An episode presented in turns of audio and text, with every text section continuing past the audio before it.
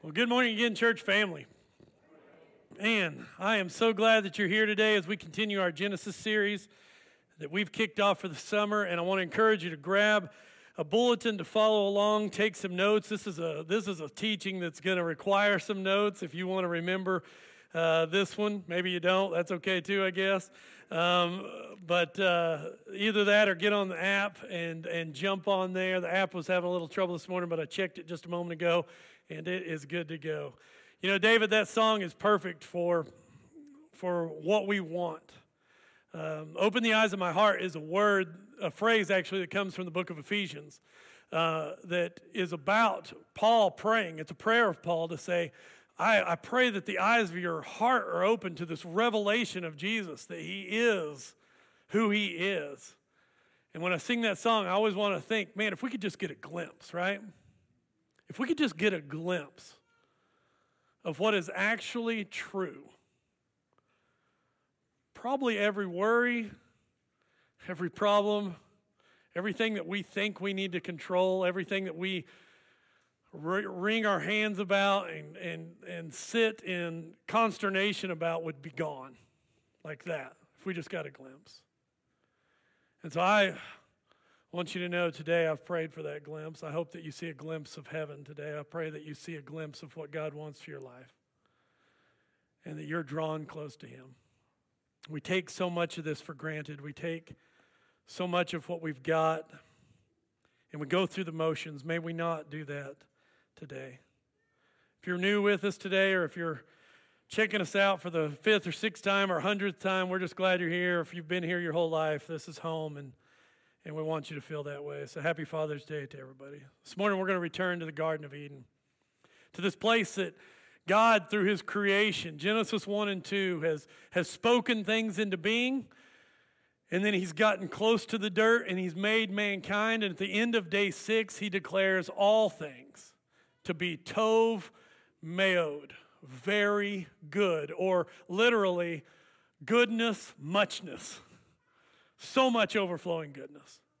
His creation, he takes and he reigns over it by day seven. Day seven, he rests, and we, we often think of that as him taking a nap, but that is not. It's enthronement language. What he is doing is he is looking at his creation and he says, It's not perfect. God doesn't deal in perfection, he deals in goodness. And I would even make the case that goodness is better than perfection because perfection is static, goodness is growing. It's all ever expanding. And he partners with mankind to say, Go and make it good. Make it good. And he reigns over it and he rests in that. Now, in the text, before we get to Genesis chapter 3, we get this little detail about what's in the garden. It's in Genesis chapter 2, verse 9, and this is going to set us up for chapter 3 of Genesis.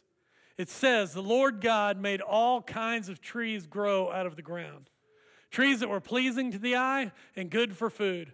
In the middle of the garden was the tree of life and the tree of the knowledge of good and evil. So, what we have is a story that is opening up with a detail that's centered around two trees the tree of life and the tree of the knowledge of good and evil. We're going to put a little sign on them here today so we can keep them straight. This one today will be our tree of the knowledge of good and evil. I think I can get that to hang on there, maybe. Tighten that up. Need my pliers. There we go. And this, for us, will be the tree of life. We're going to talk a lot about these today, and I want us to be able to keep these straight in our minds. What's going on in this story about two trees? Now, in our text that we just read, it seems to say that in the middle of the garden were the tree of life and the tree of the knowledge of good and evil, that they both took up the middle space. Well, in English, that's not really the right interpretation. Because two trees cannot take up one space, right? We know that, right? Scientists out there, you know that. Two things cannot take up one space. In Hebrew, it's a little clearer. In Hebrew, it says that the Lord God made two trees, and in the middle of the garden was the tree of life, and along with the other trees was the tree of the knowledge of good and evil. Now, hang on to that detail because we're going to come back to that. We're going to come back around to that thought because in this garden, every tree is good for food except one tree. This guy, the tree of this knowledge. It's the one rule. There's only one law in God's good creation stay away, or not even stay away, just don't eat from this tree. So let's pick this up. That command is found in verse 16. And the Lord God commanded the man, the Ish, Adam, you are to eat, you are free to eat from any tree in the garden, but you must not eat from the tree of the knowledge of good and evil. For when you eat from it, you will certainly die. So there's a stage being set in Genesis 2 for what's about to happen in Genesis 3. It's a story of two trees. One that is there for life. And we know from later on in the Bible that this tree, Revelation says it is for, its leaves are for the healing of the nations. It's in heaven, right? And one that brings death. But by the time we get to chapter 3, the story adds another detail. It's not just a tale of two trees, it becomes the tale of two trees and a crafty snake. Now, we're going to read this first 12 verses of chapter 3 here in a moment. We're actually going to start in Genesis 2 a little bit. But I want you to have your ears set to hear and to look for the oddness of this story. Genesis 3 is written in a way that's supposed to get you to go, oh, that's strange, or that's weird. And so be listening for what you would look for to go, man, that is unique. Because there is unique things in this passage. And we're going to start it off here in chapter 2, verse 24. So listen along as I read this passage. Chapter 2 finishes with this. That is why a man leaves his father and mother and is united, remember that from last week, with his wife, and they become one flesh. Right? Ezer Kenegdo. Adam and Eve were both naked and they felt no shame. Then chapter 3 begins. Now the serpent was more crafty than any of the wild animals the Lord God had made. He said to the woman, Did God really say you must not eat from any tree in the garden? The woman said to the serpent, We may eat fruit from the trees in the garden, but God did say, You must not eat fruit from the tree that is in the middle of the garden, and you must not touch it, or you will die. You will certainly not die, the serpent said to the woman, for God knows that when you eat from it, your eyes will be opened, and you will be like God, knowing good and evil. When the woman saw that the fruit of the tree was good for food and pleasing to the eye and desirable for gaining wisdom, she took some and ate it. She also gave some to her husband who was there with her, and he ate it. Then the eyes of both of them were opened, and they realized that they were naked. So they sewed fig leaves together and made coverings for themselves. Then the man and his wife heard the sound of the Lord God as he was walking in the garden in the cool of the day. And they hid from the Lord God among the trees of the garden. But the Lord God called to the man, Where are you? And the man answered, I heard you in the garden, and I was afraid because I was naked, so I hid. So he said, Who told you that you were naked? Have you eaten from the tree that I commanded you not to eat from? And the man said, The woman you put here with me, she gave some fruit from the tree, and I ate it. Man, what a story. There's these weird issues in this text. I would even maybe call them there's some problems, details in the in the text that make it exciting and unique, and I want to point out some weirdness in the text here for you. I want to show you some things that we, because we have, we kind of have the lullaby effect with this story. We've heard it so much that we gloss over it. It's white noise to us. So I want to call back three areas that are strange about this story. And the first one's this it's don't touch. In the story here, In verse 3, Eve says that God told them not to eat nor to touch the tree of the knowledge of good and evil. But that is not true. We just read it back in chapter 2, 16. God never said, don't touch the tree. He said, don't eat the tree. So that brings up some interesting questions. What is Eve up to? Are they adding to God's command of chapter 2? Is Eve starting to twist some things as she maybe wasn't told by Adam? Apparently, the command came before Eve was even created. If we follow, if, if it's if we follow a literal kind of idea here, was Adam maybe the first legalist ever? I mean, it probably doesn't take long to form legalists, right? So maybe he's the first legalist and he's forming a fence of laws around this. We're not supposed to eat it, so we better not even touch it, right? That's what we did. You're not supposed to have sex, so you better not dance, right? That's what we used to do, right? That's how we become legalists, right? You guys are like, that's not in the Bible? It's not in the Bible, all right? Okay? So that's what we do.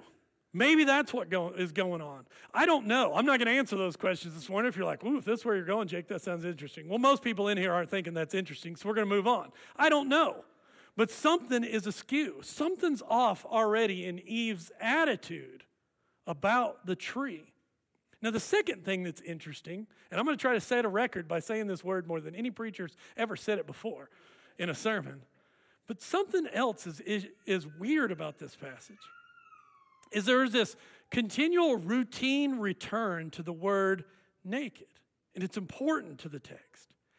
The word that's repeated out of any uh, more than any other word in Genesis chapter 2 and 3 is the word naked. In 225, Adam and Eve were given this title almost. It's almost like a header that they were naked and felt no shame. Then in down in 3 7, after they both eat from the tree of the knowledge of good and evil, they're told that their eyes are open and they realize their nakedness. They, I think that's so interesting that they don't go, oh no, we messed up, we sinned. They don't have a realization of, uh oh, we really did something wrong. What they first realize is nakedness. See, something is happening in creation. Something new by them taking this has entered into God's goodness.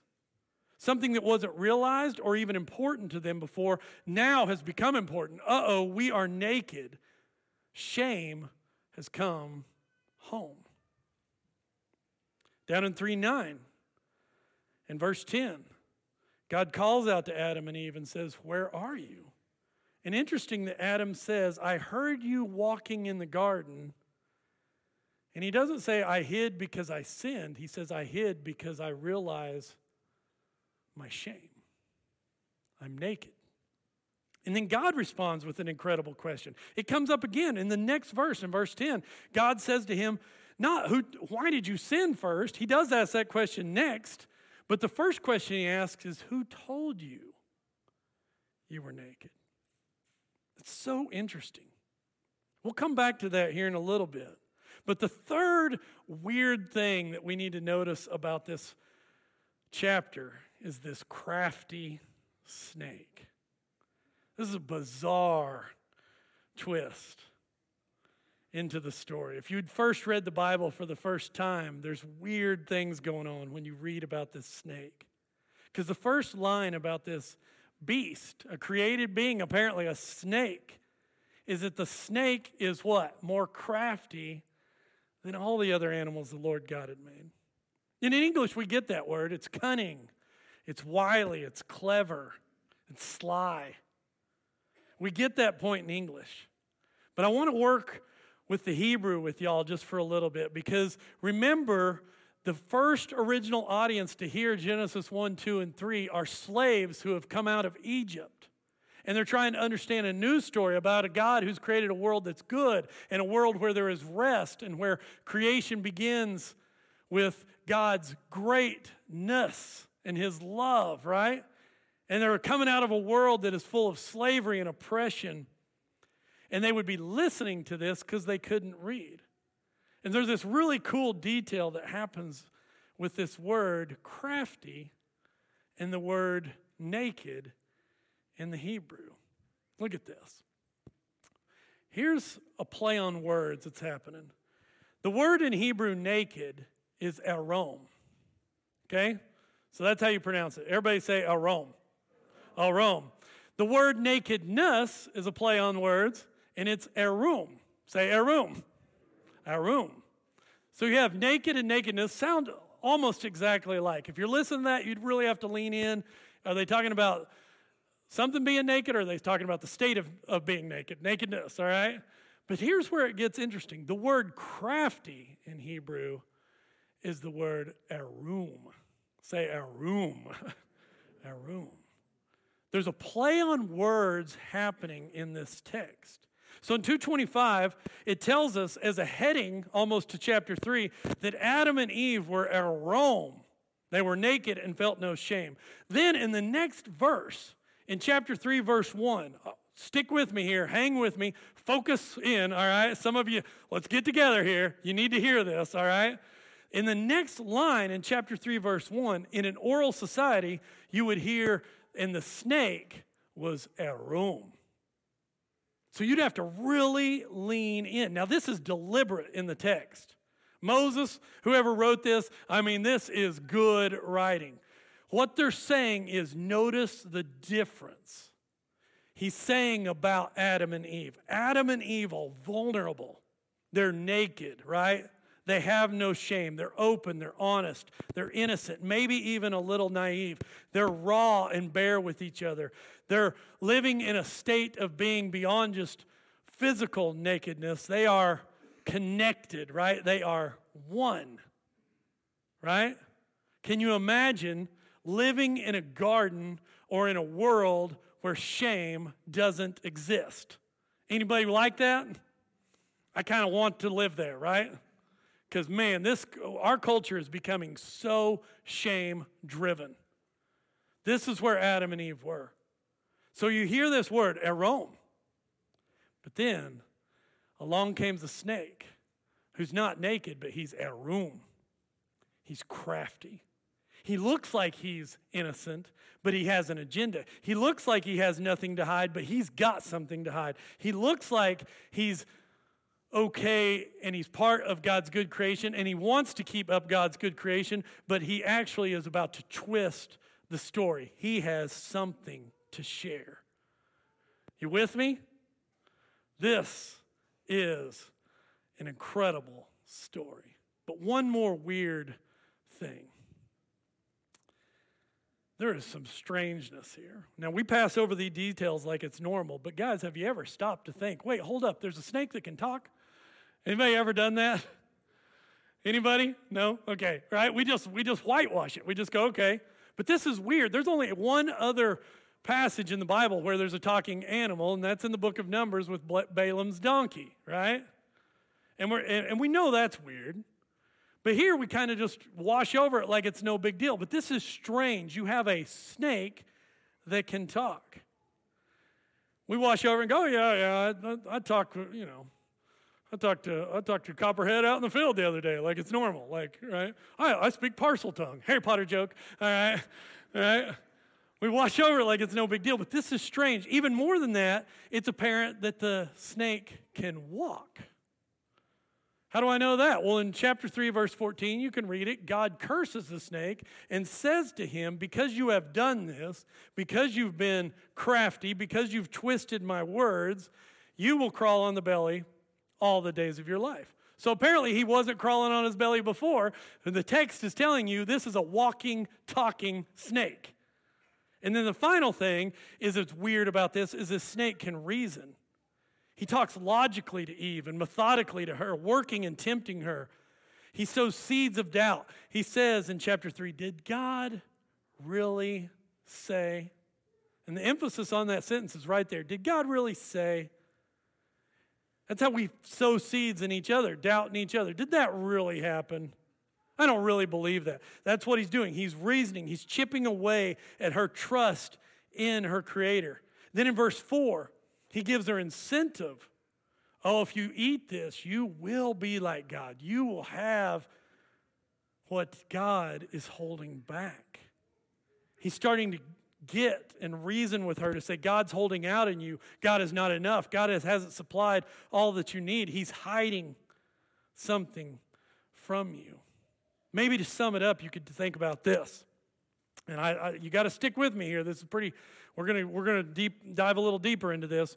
But guys, here's what's happening in chapter three. The snake is a beast that's acting like a man. That's the point of the story. Man is supposed to walk, talk, and reason, but there's a snake who is a created being, a beast, who walks, talks, justifies, and reasons. So let's dive a little deeper. And I want to ask a few questions to help us with this text. So we want to go back. What is Adam's first job? It's to name animals, right? His first job given in the garden is to name animals, and there was a purpose behind that. He named the animals so that he could see that he was different than them, and so that he could also see there was no suitable helper, Ezer Kenegdo, that was equal to him. It was a moment, I think, a learning moment for Adam to realize he was the highest order of creation, that mankind is different. Mankind is the only thing in creation that God breathes the breath of life into directly, hovers over them and breathes life into. Humans are set apart from the animals. So, what does it mean to be human? Well, we know this, right? What sets us apart? What's the real thing that makes us human? It's that we're made in the image of God. Well, what does that mean, right? Firing a lot of questions at you here. What's that mean? Well, God's almighty. Does that mean we're almighty? No. God's all knowing. Does that mean we're all knowing? Thank the Lord, we're not. Right? God's all powerful. Does that mean we're all powerful? No. So, what's it mean that we're made in His image? Well, there's this detail in the text. Remember what we talked about two weeks ago? Is that the centerpiece of creation is rest. The middle word of the Genesis 1 poem is seasons and festivals. It's an idea that God puts in His creation that I'm going to give you rest. You're not slaves. I'm not a God who is going to be a taskmaster. I am a God, he, God is saying in Genesis 1, who is giving you rest to start your day. Evening and morning the first day, evening and morning the second day. And then we see God in, in the day seven take rest as well. So, what's it mean to be made in the image of God? I've heard it said this way God, in his wisdom, knows when to stop. He doesn't just keep creating. He gets to day six, he declares it very good, and he goes, That's good. See, goodness knows when to stop. Goodness knows when to be enough. So maybe what it means to be made in the image of God is to be people who trust the story enough to know when to say, I, we have enough. Now, if you're confused, let me put it this way What's a beast? What's an animal do that's different than humans? When an animal's hungry, what does it do? It eats. When an animal wants to mate, it mates. When an animal wants something, it goes and takes it. It lives by desire and instinct. This is the heart of what the snake is doing. This is where, come back around to me. Some of you are reading bulletins, some of you are looking at Facebook. Come back around here, okay? All right? This is good teaching. I'm not, this is this is the Bible, this is good teaching. I'm not propping up myself, okay? This is this is good teaching. Okay? Here's the snake's temptation. The snake is a beast acting like a man, tempting Adam and Eve to act like a beast. You don't have enough. God is holding out on you. Act like an animal. You with me? Now, that's where Genesis 3 rests. Because we all have a problem with learning enough. We all want more. So did Adam and Eve. We want more stuff, more accolade, more of what we desire. We act like animals. We want more freedom. We want more control. We want more clothes. We want more social media likes. We want more social media, more influence, more reputation, more cars, more money, more sex, more pornography, more secrets, more gossip, more power. We all want more. And that is the temptation, the snake. That's why he's so crafty. He says, I know you want more. God's holding out on you. But, church family, may we remember this that the opposite of more is not less. The opposite of more is enough. It's enough. Here's what chapter 3 says, verse 3. Eve says this, right? We're going to look at a little detail here that'll bring this all together. Okay? Eve says, But God did say, You must not eat from the tree, or eat fruit from the tree that is in the middle of the garden.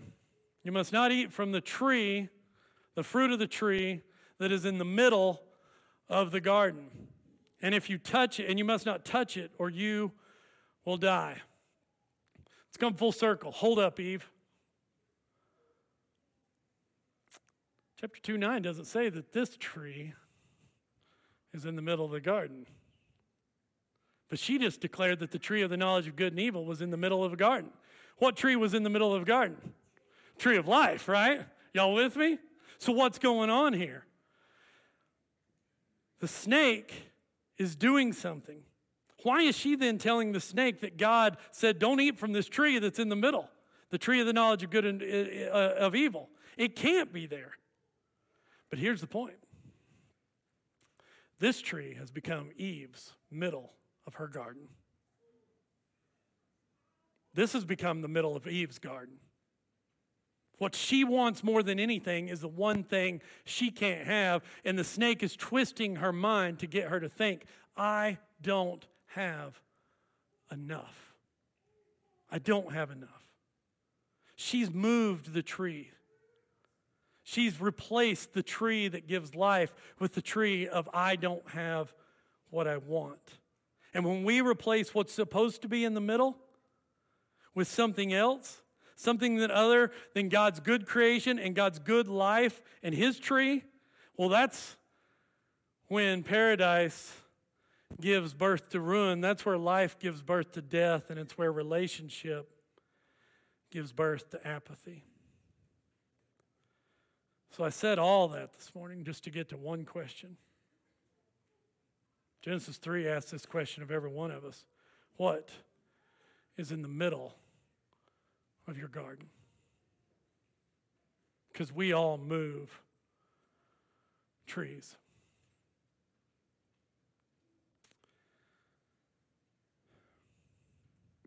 I want to say these things in love. And I'm doing my best to do that. Forgive me if I'm too passionate. But whenever we begin to make justifications for our missing time with God, I'm just too busy. I'm just too tired. Or when we begin to make justifications for finding life that is found with the fellowship of other believers, in that thing that we call church, that is an event, it is a lifestyle you can be sure that somebody has moved the tree. We've moved something else to the middle, right? Or whenever our jobs and successes and ambitions become the definitions of who we are, and we feel less than more and more in our life because we can't fill that hole inside of our hearts with all the things that we chase after, what, what, what have we done? Well, we can be sure that we have moved something else to the middle of our garden that isn't the tree of life. Man, church family, I'm going to, when we get off mission, which I think COVID has been part of the culprit there, but man, the, the, the, the responsibility falls back on us, not on, not, on, not on our circumstance. But when a church family begins to divide and fight and argue about worship preference and styles instead of going, how does this affect that outside these walls? Man, we've removed God's tree of life and put something else in the middle.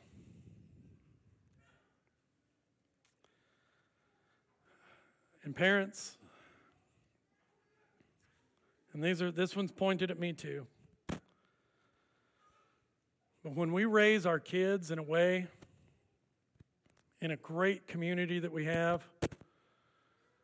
and it almost guarantees, it's almost too easy here, but but when we raise our kids in a way that guarantees that they're going to be, by the time they get out of high school, piled up with accomplishments and successes and trophies in athletics and in academics,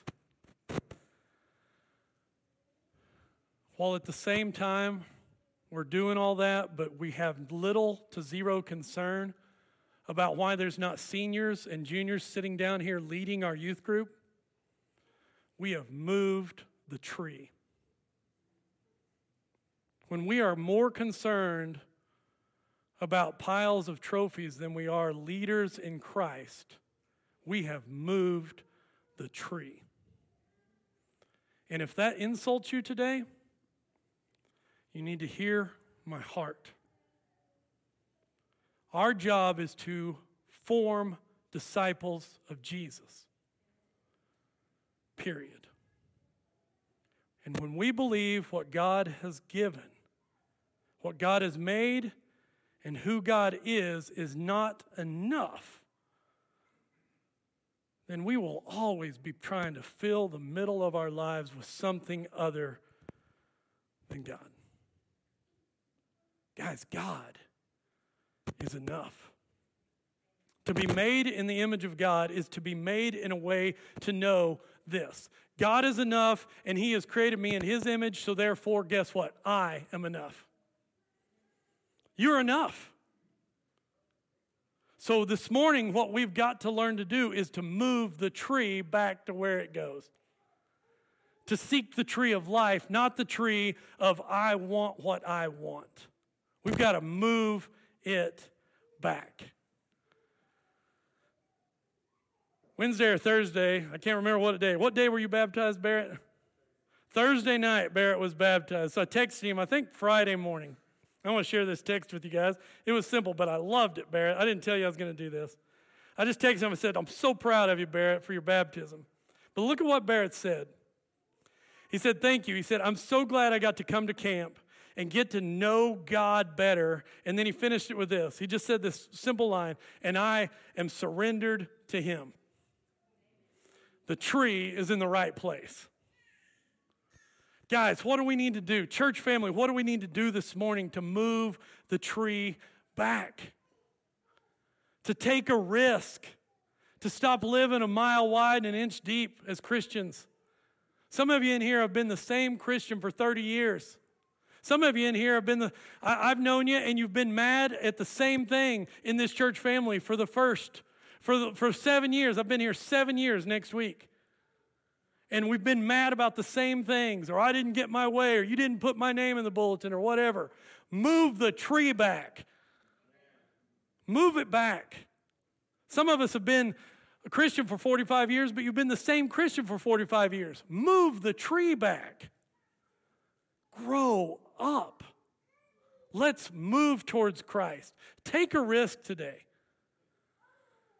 I know that you guys are going, well, I'm not going for today. Take a risk, right? Not doing it today,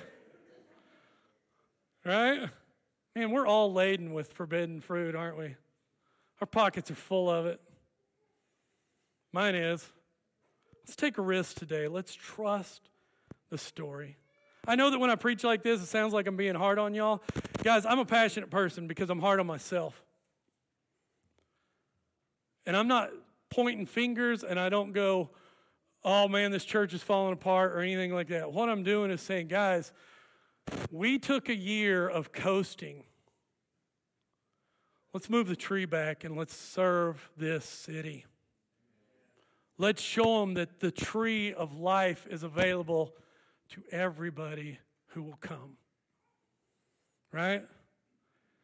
It is a river of life in Jesus Christ, and He is enough. Make Him enough today. Whatever you need today, we're here for you. I preached a long time. I hope you held with me through that. Man, I love that story. Let's make God the middle of our garden again. If you need anything today, we're here for you. Uh, baptistry's full. If somebody's ready to make a decision to say, just like Barrett did, I am surrendering, I'm all in. Let's stand together and sing.